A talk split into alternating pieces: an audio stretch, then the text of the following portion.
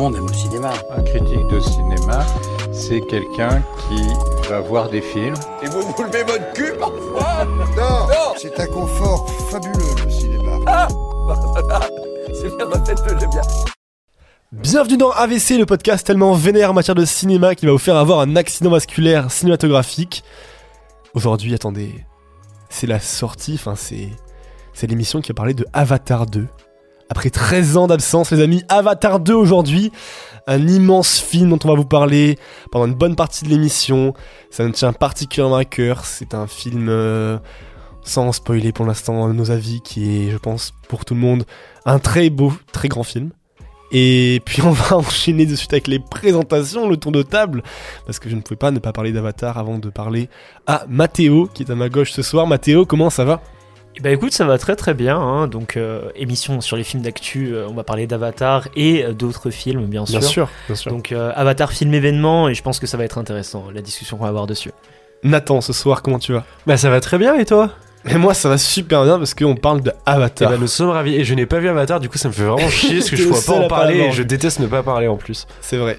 C'est vrai, enfin, c'est vrai que tu n'as pas vu Avatar. Ah l'autre aussi est vérifiable je pense. hein. Bleu, comment tu vas? Bah ça va super, on va parler d'un film que j'attends depuis euh, très très longtemps du coup, depuis vrai. euh, mon enfance, mon adolescence, donc je suis ravie. C'est vrai.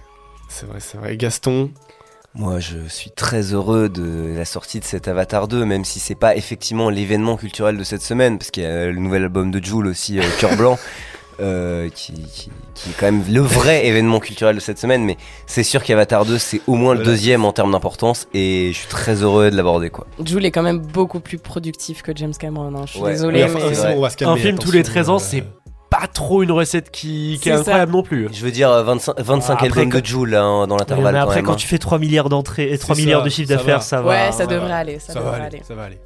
Bon bah du coup on va, on va attaquer direct, hein. donc on, euh, petite bande annonce, extrait de Avatar 2, La Voix de l'eau, c'est parti.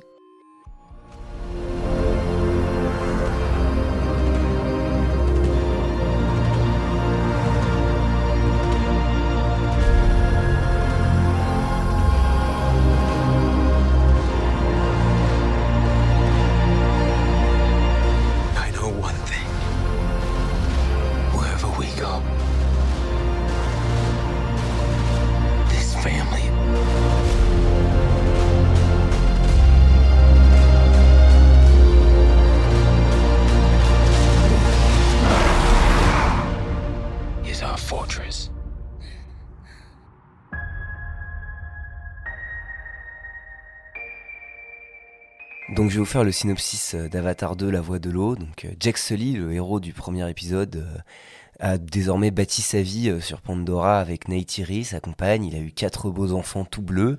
Et il vit avec ses enfants, il leur apprend la pêche, la chasse, un peu à la limite comme quelqu'un qui vit dans le Larzac dans les années 70. Bref, c'est le gros kiff pour lui. Et là, c'est le drame, les humains reviennent sur Pandora. Euh, il faut savoir que euh, ils arrivent pour lui jouer à nouveau un mauvais tour, un peu à l'image d'une d'une Team Rocket euh, maléfique, et ils vont le pousser à reprendre la guerre, lui qui ne lui qui ne voulait pas, lui qui ne Qui ils vont le pousser à reprendre la guerre, lui qui n'aspirait qu'à la paix, et il va devoir euh, explorer Pandora et notamment une nouvelle partie qu'on n'avait pas vue dans le premier film, c'est-à-dire un endroit un peu paradisiaque, euh, des îles, des archipels euh, où euh, ça pêche, où euh, ça a des tatouages maoris, euh, ça ressemble un peu à Vaiana quoi. C'est Et- vrai en fait. C'est vrai. Et en fait, euh, il va vraiment devoir se battre pour Pandora encore une fois, et c'est un très beau film. Merci Gaston pour ce synopsis.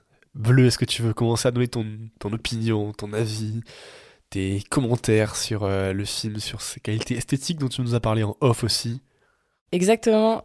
C'est marrant que Gaston parle de tatouage maori parce que justement j'aimerais bien faire une petite aparté. Moi mon papa il vit six mois de l'année en Polynésie et il a écrit euh, énormément de livres sur la Polynésie. C'est devenu euh, un des spécialistes français de la, Polynésie et de toutes ces îles qui sont absolument incroyables, de tous ces archipels qui sont absolument sublimes.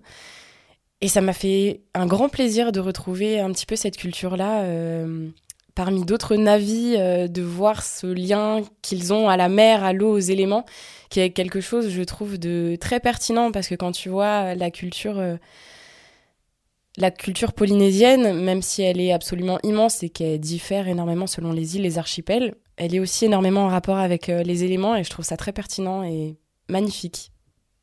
Ouais, c'est une inspiration euh, revendiquée par Cameron, la Polynésie, ou, ça- ou c'est pas. je pense que oui, quand tu ouais, vois les oui, tatouages, bah, honnêtement. euh, Même euh, en termes de. C'est une inspiration clairement euh, évoquée par Cameron, les euh, sociétés. euh, les, les sociétés types euh, bah, autochtones des différentes régions comme euh, les Maoris ou euh, les, In- les Indiens euh, d'Amazonie, etc. C'est, ce sont des thématiques qu'il veut aborder et dont il parle en interview. Oui, tout à fait. Euh, on, peut imaginer les deux films d'ailleurs comme des films complètement anticolonialistes. hein. Euh, c'est assez évident. Euh, les, humains dans, Avatar, dans l'univers d'Avatar, là je parle pas que d'Avatar 2, les humains dans l'univers d'Avatar, c'est des, colonialistes qui, se, se fritent entre guillemets contre des peuples premiers. Des peuples premiers qui sont effectivement technologiquement moins avancés mais qui sont plus connectés à la planète. En fait, on le voit notamment avec tout- toutes ces histoires de, de connexion à Eiwa, je crois. Oui, Eiwa, c'est Eiwa, Ouais, c'est c'est la- la- c'est le nom de la, de la Terre, euh, La terre-mère. de la Terre-mère dans- sur Pandora. C'est c'est une sorte de réécriture finalement de ces, de ces conquêtes euh, européennes euh, de, ces, de ces peuples premiers au, XVIe siècle notamment. Bah en fait, moi je trouve que c'est une thématique qui est très importante et c'est une des obsessions de Cameron que tu sens clairement dans, euh, pour l'instant, ce diptyque, mais qui va euh, sans doute être une saga beaucoup plus longue euh, d'Avatar. C'est son obsession pour ces peuples, euh, ces, ces peuplades, leur culture, euh, magnifier leur culture, leur relation à la nature. Ça va avec son obsession avec l'écologie. En fait, c'est des obsessions de réalisateur qui met en, euh, qui met en lumière et je trouve que ça fait un grand bien dans, tes- dans des Ouais, productions ouais, euh, dans des, dans des grandes productions hollywoodiennes avec des gros budgets qui sont destinés à un public très large, de parler d'écologie, de parler de lien à la nature, d'une manière aussi euh, viscérale que juste observer la beauté de celle-ci, que ce soit dans les justement dans les grandes forêts de Pandora, les grandes jungles de Pandora du 1 et du début du 2 et euh, les magnifiques euh, plages et récifs coralliens de La la, voie de l'eau. ouais. La vie sous-marine, c'est absolument magnifique.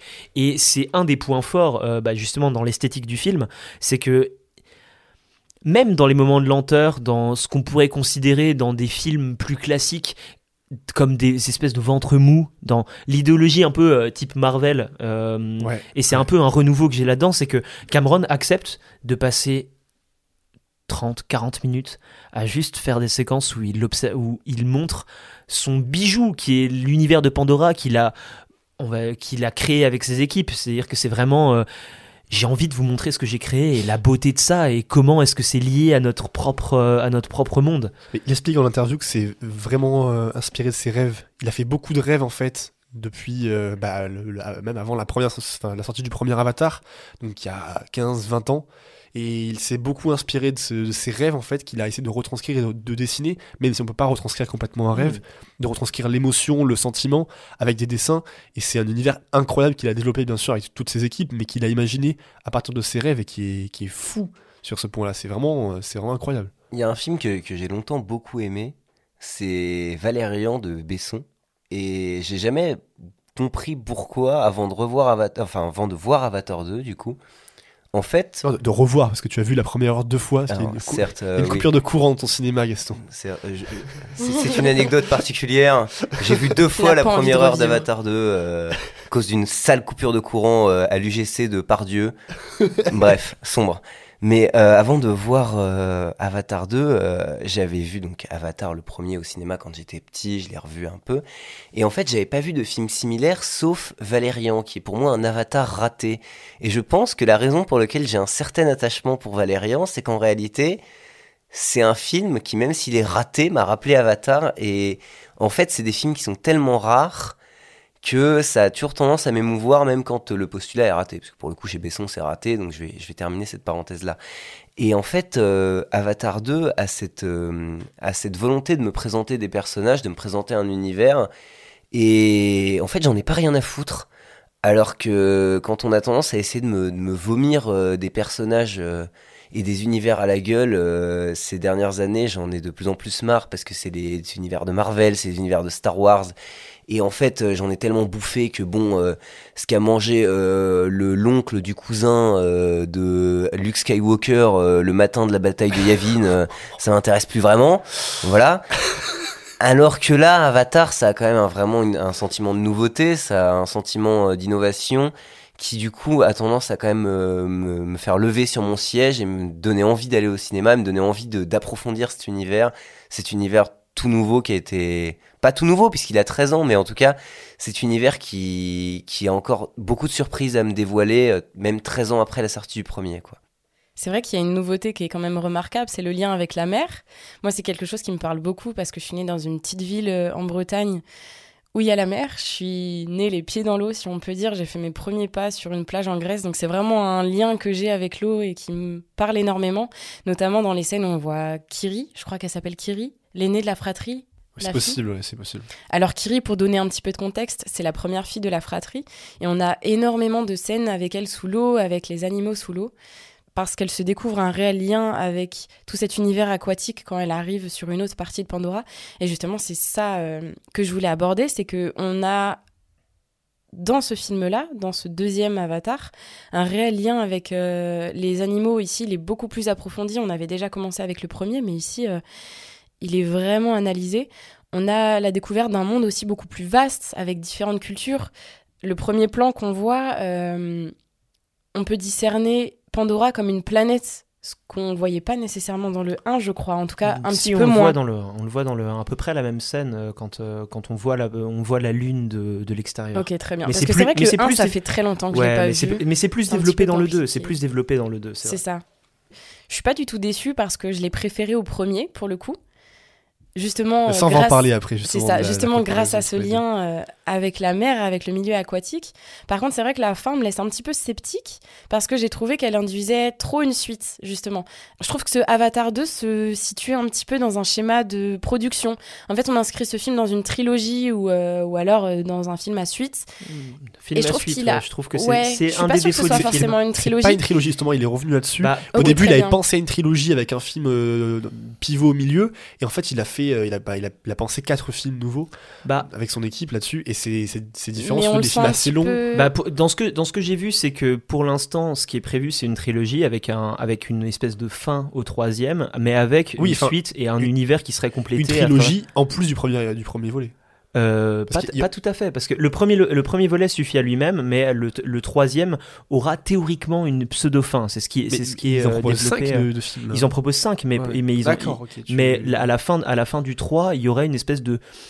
Bah, dans ce qui est annoncé par Cameron dans ses interviews et dans ce qu'il réfléchissait, c'est que le troisième a été tourné en même temps que le 2, et donc il y aurait une espèce de continuité euh, entre le 2 et le 3, et que le quatrième et le cinquième seraient une suite de l'univers, mais on ne sait pas trop quelles implications ça aurait.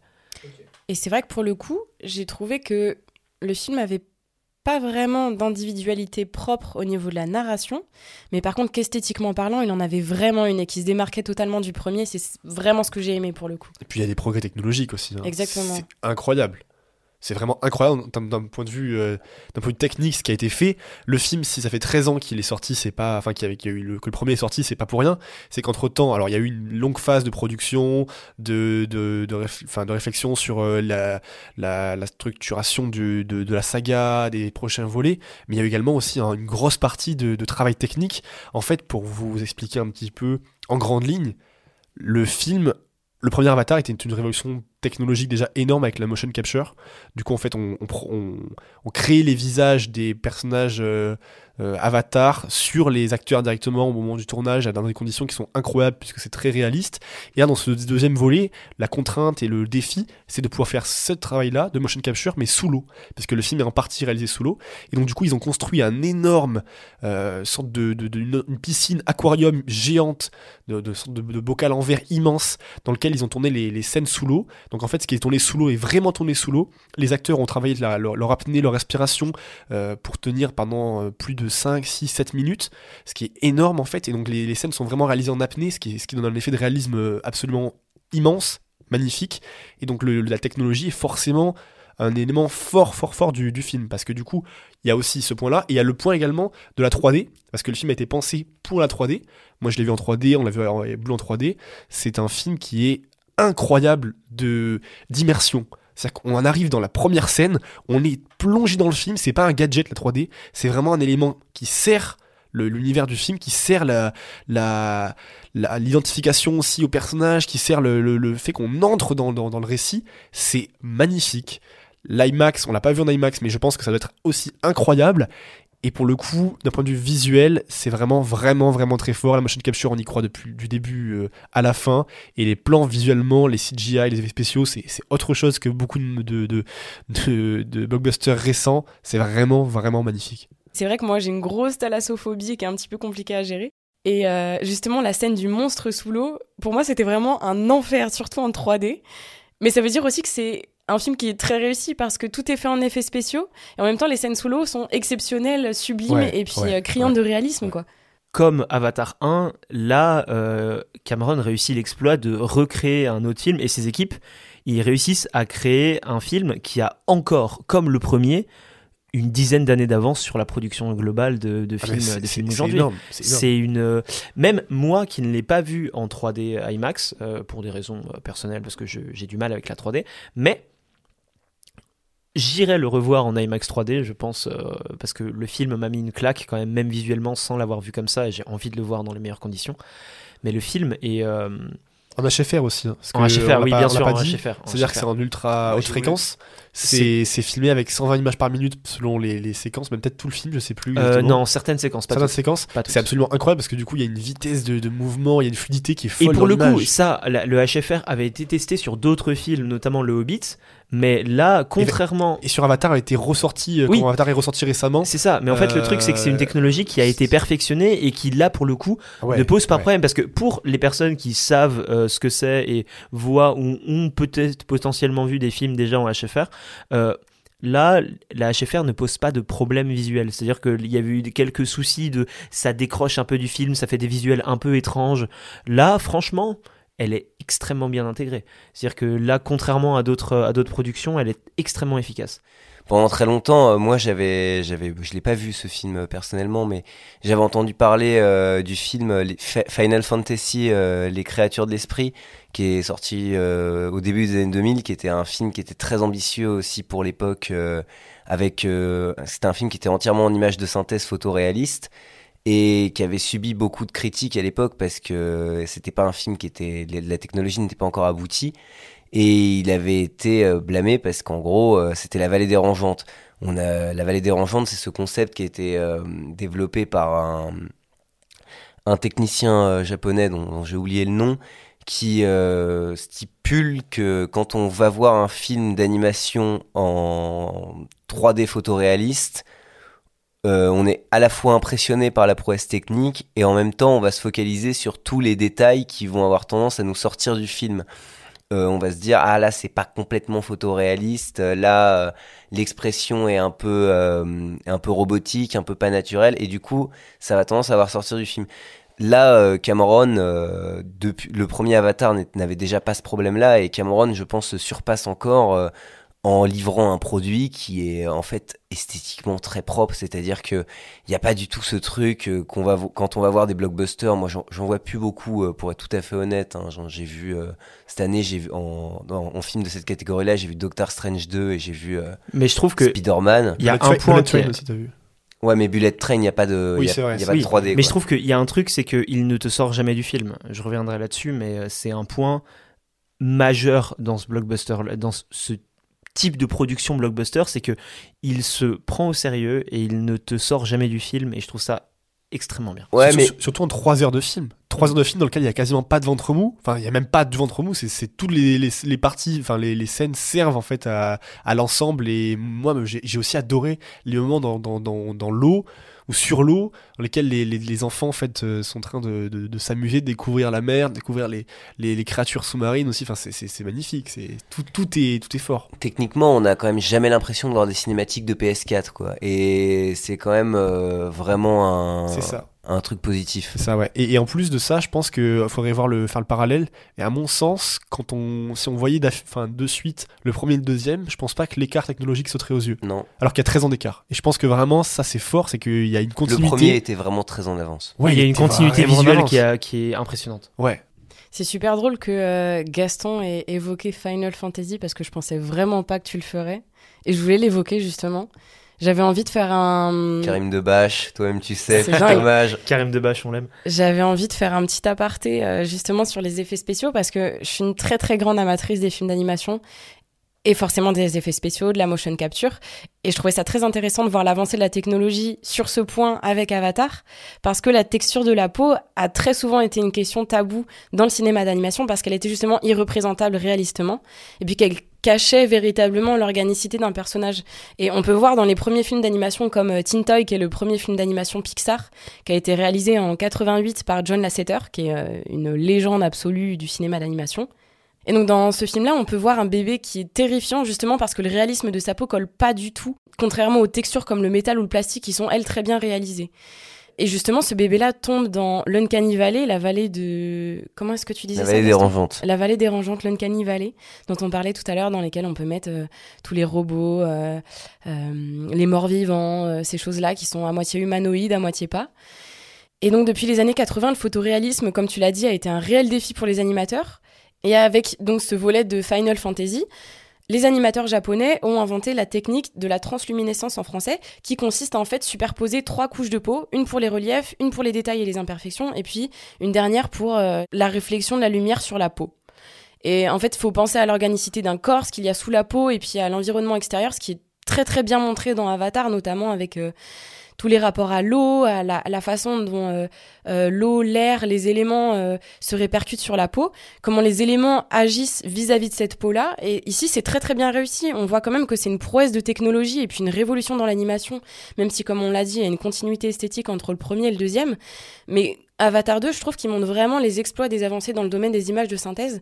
Quand on voit l'océan complètement euh, désorganisé, euh, en fureur, avec euh, l'écume absolument partout, je trouve ça d'un réalisme incroyable, quoi. Mais au-delà du réalisme et de la technologie, c'est un film qui est extrêmement bien documenté parce que Cameron il est fan de, enfin il est passionné de, de, de, pas dire de plongée, mais d'exploration sous-marine plutôt, d'exploration sous-marine. Il a fait Abyss, qui est un, qui est un film que je n'ai pas vu mais qui apparemment est un très très bon film. Et du coup là c'est un film qui forcément au niveau des créatures dont je n'ai plus le nom mais qui ressemblent à des baleines, c'est, euh, ce sont des, des, des Les créatures. Tulkun, il me semble. Tul- ah oui, c'est ça, les Tulkun. C'est euh, c'est c'est- en fait ces créatures qui sont aussi inspirées de, de, de, de baleines et d'animaux sous-marins et qui sont là aussi pour sensibiliser à tout, tout la, la, la diversité, la beauté du, du monde sous-marin euh, qu'on connaît dans notre monde euh, aujourd'hui. Et, et donc le film est, est documenté, même si c'est complètement euh, fictionnel ce qui est montré. C'est très fort aussi de voir le, le travail de réalisme qui qui provient de notre monde et qui est transmis, comment dire, retranscrit dans, dans ce monde d'Avatar. Je trouve que c'est ça toute la force de l'univers d'Avatar, c'est qu'il réussit à à la fois créer un monde totalement fantastique, futuriste, mais en même temps, il réussit l'exploit de nous plonger dans un univers qui est presque tangible. C'est-à-dire que on, on se dit c'est possible en fait, c'est pas si fantastique que ça. Petite anecdote comme ça, mais j'avais travaillé en sciences et vie de la Terre sur des sur des analyses de créatures d'Avatar parce qu'elles sont tellement réalistes dans leur manière de fabriquer un, être vivant fictif qu'en fait on peut presque les classer à la même manière que des animaux euh, terrestres parce qu'en fait elles ont vraiment des caractéristiques d'évolution, des caractéristiques qui euh, sont propres à, du vivant. Donc c'est assez intéressant de la manière dont, euh, dont sont créées ces créatures, parce qu'elles sont à la fois très proches des nôtres, bah, typiquement comme des baleines, ou comme, euh, comme vous pouvez très bien voir des ptérodactyles avec euh, les créatures volantes euh, du, du premier opus, mais en même temps, elles- on se dit, ok, en vrai c'est c'est possible, moi j'imagine bien quelque chose comme ça. Ouais. C'est vrai que pour le coup, les Tulkum m'ont fait un petit peu penser à des baleines dans leur forme d'intelligence, euh, notamment par la parole, dans leur rapport euh, intrinsèque avec les, les navis. Elles n'ont pas un rapport euh, comme ça avec nous, mais on sait que les baleines sont particulièrement intelligentes, ont un langage très codifié et très compliqué qui fonctionne par des ultrasons. Mais là, ils expliquent que les baleines sont plus intelligentes que, le, que les Exactement. en fait. T'as que les, les tout le Les ouais. Oui, il est tout le coup, pardon.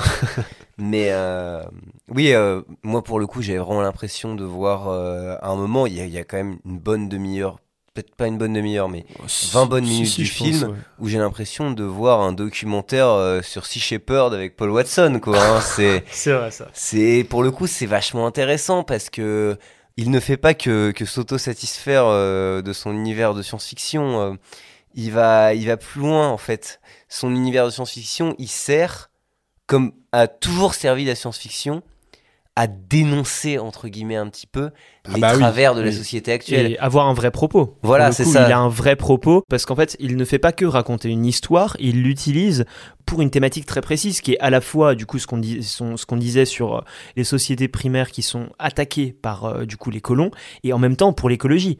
Tout cet univers science-fictionnel, il nous amène directement à réfléchir sur notre propre univers à nous, c'est-à-dire que notre planète euh, notre planète à nous, elle nous paraît encore plus euh, magnifique euh, quand tu quand tu sors du film et que tu réfléchis à tout, cet univers qui est totalement fictionnel, putain, on a, on a envie de d'aimer notre planète, quoi. Ça, il y a un vrai, euh, il y a un vrai propos derrière. Il y a un vrai truc aussi, c'est que les antagonistes, c'est les humains. Je veux dire, il y, a- Oui. il y a des humains qui sont moins pires que les autres dans l'univers d'Avatar, il n'y a pas de souci, mais les antagonistes sont globalement des humains.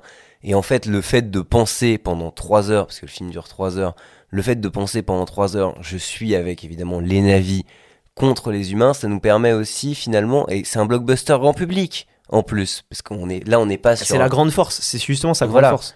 et on est vraiment sur un truc où on va changer un peu de schéma de pensée. On va se dire, putain, les méchants, c'est nous, en fait, finalement. Mm. Physiquement, ceux qui nous ressemblent, c'est ceux qui sont en train de niquer la planète, qui sont en train de construire une espèce de Dubaï dégueulasse quand, au début du film, là.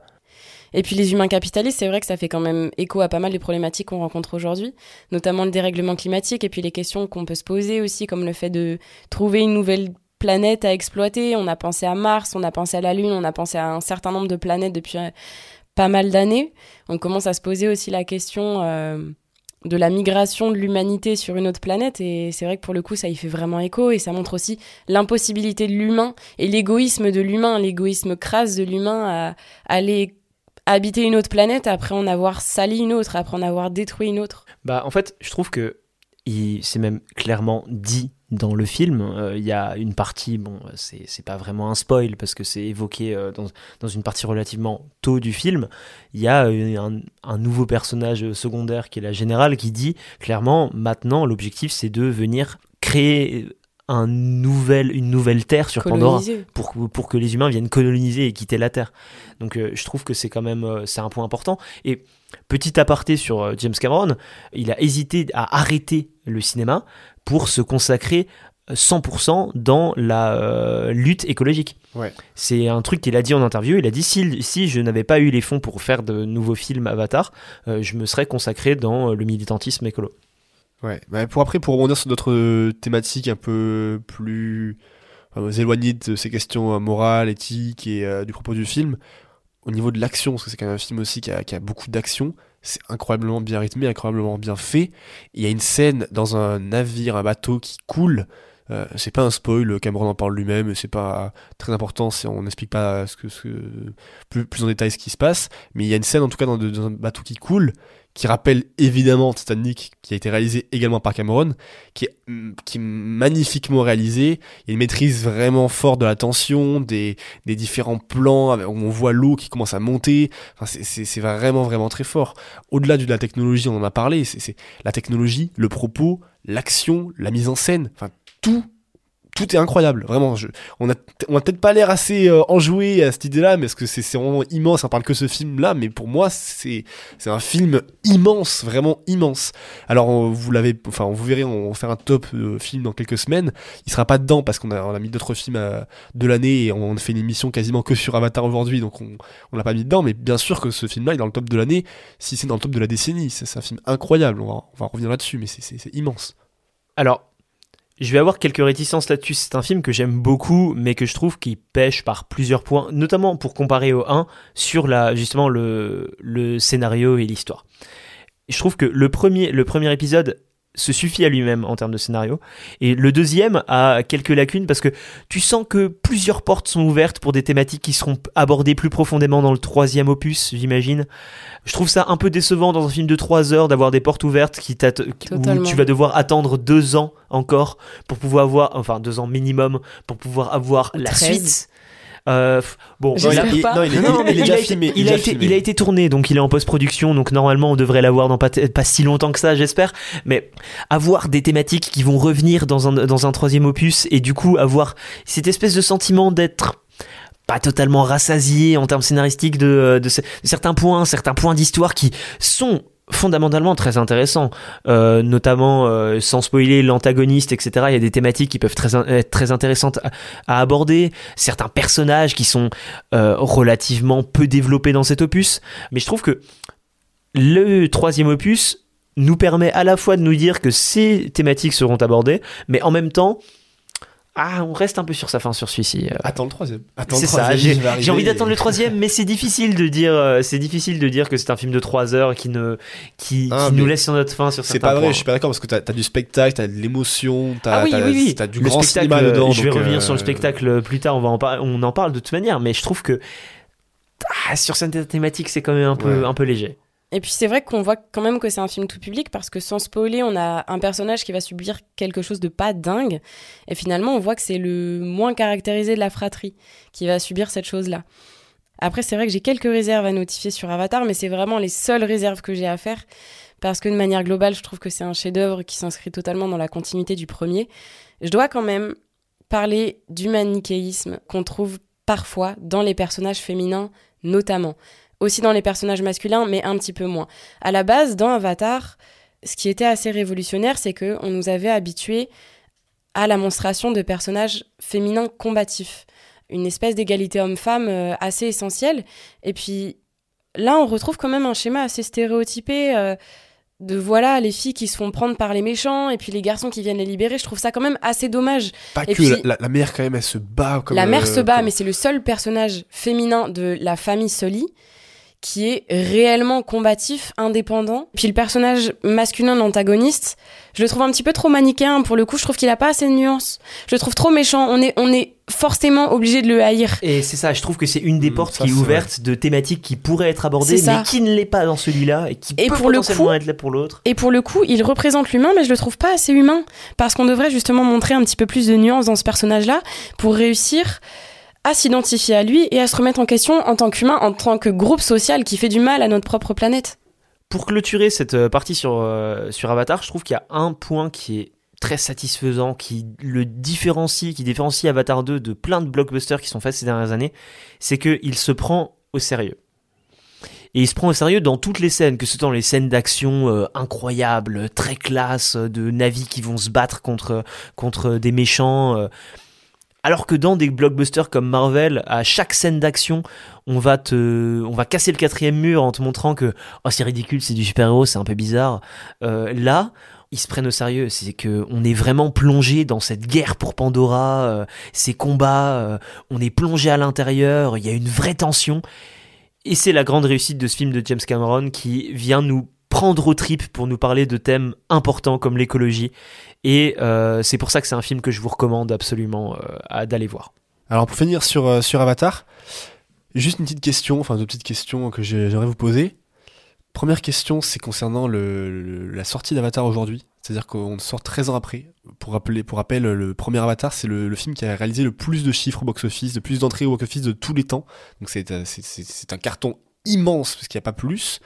Est-ce que Avatar aujourd'hui, le 2, peut réussir à peut-être pas dépasser le premier, mais en tout cas à, rivaliser avec celui-ci et à arriver dans le, top 5 des, meilleures entrées, parce que c'est ce qui est demandé pour euh, que le film soit rentable. Et deuxième point, du coup, est-ce que, indépendamment des qualités euh, euh, esthétiques, des qualités d'appréciation, de ce que vous aimez ou non dans le film, est-ce que c'est, on peut considérer que c'est le film de l'année, voire plus? Bien sûr que pour moi, c'est le plus gros film. Il est peut-être euh, un peu concurrencé cette année uniquement par euh, le Top Gun 2 de, Ah, vrai, de vrai. Qui, euh, qui reprenait en fait un film de, de 86 ou de 87, je sais plus, qui, qui est quand même très très culte, euh, Top Gun, le, le premier du nom, euh, même si c'est pas forcément un, un film exceptionnel, c'est un film très très culte. Donc Top Gun 2, euh, c'était un film très attendu. Moi, quand je l'ai vu, j'étais très heureux de le voir euh, également. Oui, mais Et- est-ce qu'il égale Avatar 2 pour le non, coup, mais euh, on, on parle d'attente, hein, je te parle pas de qualité même Ah intrinsèque oui, ni rien. très bien. En termes d'attente, moi, D'attente et d'événements aussi. Bah, en termes d'attente et d'événements, euh, je me demande si j'avais pas autant d'attentes sur ce film-là que sur Avatar 2. Après, pour le coup, sur cette année-là, il a pas de concurrent pour moi. Il a pas d'autres concurrents pour moi que, Ouais. que ce film-là. Pour des raisons tout à fait différentes. C'est deux films tout à fait différents. C'est deux films tout à fait respectables. Et c'est ça que c'est ça qui me plaît dans le fait que j'espère qu'Avatar 2 va marcher. Je sais que Top Gun 2 a été le carton de cette année et j'en suis très très heureux parce que Alors bon, là, dans les chiffres, euh, avec les 300 000 entrées en, en- en- à, la- à sa sortie, euh, rien qu'en France euh, pour Avatar 2, euh, c'est déjà un record pour l'année. En un jour, Et- je crois. hein, Oui, en un jour, Ouais. oui, en une, so- en une soirée mercredi. j'espère que 300 ça 000. va se poursuivre. Et Voilà, je- c'est oui, j'espère que ça va se poursuivre parce que pour l'instant, c'est quand même les records et il bat des records même euh, de l'histoire au cinéma en France. Parce que Top Gun 2, c'est un très gros succès, mais il faut rappeler quand même le succès du premier Avatar. On, a, on est loin aujourd'hui, on est en 2022, le- l'industrie a évolué, les comportements aussi, on a l'avènement de Netflix aujourd'hui, il y a eu le Covid, les gens vont moins au cinéma. Est-ce que tout le monde va aller voir Avatar? Est-ce que les gens vont retourner prendre leurs habitudes au cinéma pour voir cet événement? J'espère, je le pense. Est-ce que ce sera au niveau du premier? Est-ce Justement, que ce sera au niveau d'un- d'un- des attentes du, du- budgétaires du film. Justement, je faisais ce parallèle avec Top Gun 2 parce que tout simplement, il a fait beaucoup d'entrées aussi. hein. Sûr, les gens sont revenus au cinéma pour ce film-là, donc ils, revi- ils reviendront probablement pour Avatar Oui, mais il 2. faut, il faut qu'il y en ait plus, il faut qu'il y ait plus de monde qui aille voir euh, Avatar. Là, pour que ce soit rentable, en tout cas pour euh, Cameron. Et puis je pense que notre génération a aussi un lien particulier avec Avatar, dans le sens où c'est un film qui est sorti il y a 13 ans, quand nous on était euh, ados, voire enfants, Plutôt enfant pour moi personnellement. plutôt enfants. Même pour toi, en fait. Et hein. qu'on Enfin, a- pour tout le monde. et qu'on a le même âge. Oui, mais je parle de génération, c'est pour ça. Ouais. Ah oui. Et je pense que c'est un film qu'on a attendu pendant vraiment très longtemps, qui nous a marqué quand on était, euh, quand on était plus jeune, qu'on a attendu de voir pendant des années parce qu'il a quand même été euh, teasé euh, un petit peu euh, pendant des années et des années. On attendait de, de voir le deuxième épisode. on il savait était qu'il censé allait sortir devoir. il y a 6 ans quand C'est ça, c'est il- sûr. on savait qu'il allait avoir un deuxième épisode, mais on savait pas quand. C'est vrai que moi, je l'ai attendu très longtemps ce film, et puis j'ai totalement renoncé à l'idée qu'il y ait un deuxième épisode. Et puis 13 ans après, le revoilà. Et honnêtement, je suis vraiment pas déçue. Et en plus, il annonce une saga de, six, de potentiellement 6 opus. Exactement. Ouais, c'est vrai. C'est vrai. Bah écoutez, on vous, on vous conseille forcément, on vous oblige, on vous, on vous invite, on vous. Qu'est-ce qu'on peut faire on, on- On vous enjoint. on vous... On vous met dans la salle avec des lunettes 3D. Allez ça. voir ce film, Allez voir vous allez le voir, allez le voir. Allez le voir aussi dans les meilleures conditions, c'est important quand même. euh, on peut le voir aussi dans une salle d'art et essai, on peut le voir dans des conditions assez simples, mais c'est vrai que le voir en 3D, le voir en IMAX, le voir en HFR, c'est c'est des conditions qui Le voir en sont, 4DX pour oui. prendre de l'eau plein Et- la gueule. Et dites-vous, et dites-vous que c'est quand même, c'est quand même important de le voir parce que c'est pas une saga comme des Marvel qui revient tous les, toutes les années pour euh, prendre sa petite commission sur, sur votre porte-monnaie. Là, c'est tous les deux ans potentiellement avec la prochaine saga. Donc le voir dans les prochaines, euh, dans les meilleures conditions, même si ça coûte un peu plus cher, c'est franchement, vaut vraiment le ça coup. vaut, ça vaut le coup. Pour Et le coup, ça vaut énormément le coup. Mon Dieu. C'est vrai, c'est important. Enrichissez James. Cameron. Profitez de l'événement et. C'est pas le popcorn qui va l'enrichir. C'est ça. Allez-y avec tous vos amis, euh, parlez-en autour de vous, c'est important. Allez voir Avatar, c'est un film incroyable. On en veut plus. On veut plus de, de, de blockbusters, on veut plus de gros films comme ça. C'est, c'est. Ah, plus C'est de monsieur- blockbuster dans ce type, pas plus de blockbuster, Non, mais non, dans ce style, Oui, dans ce style, dans ce style très dans ce précis. style précis, bien sûr, bien sûr. Donc voilà. Plus pour, euh, d'Avatar 2, plus de Top Gun 2, moins de Captain America versus Doctor Strange versus euh, Doctor Fatalis euh, in, euh, in Asgard. Voilà. in New Asgard. Bon, on va s'arrêter là pour euh, cette partie de l'émission. On va diviser l'émission en deux parties aujourd'hui exceptionnellement parce qu'on avait envie de parler beaucoup de d'Avatar et on avait pas mal de choses à en dire. Donc on va vous laisser écouter la deuxième partie sur euh, sur, notre, sur vos plateformes préférées ou également. Voilà, on sortira un deuxième épisode sur euh, les autres films de la semaine, les autres films dont on a envie de vous parler cette semaine-là. Et puis voilà, nous on va s'arrêter sur cette émission, sur ce bout d'émission sur Avatar. On vous recommande, on vous enjoint, comme dit Gaston, à, vous abonner sur, euh, sur Instagram, à nous noter sur Spotify, euh, Apple Podcast, Deezer et autres. Et puis euh, voilà, on vous, vous souhaite pas à la semaine prochaine, on vous souhaite dans quelques minutes pour la, suite de l'émission. Et puis surtout, surtout, regardez des films, regardez Avatar. Beaucoup, beaucoup, beaucoup Avatar. Pour ne pas avoir d'accident vasculaire cinématographique.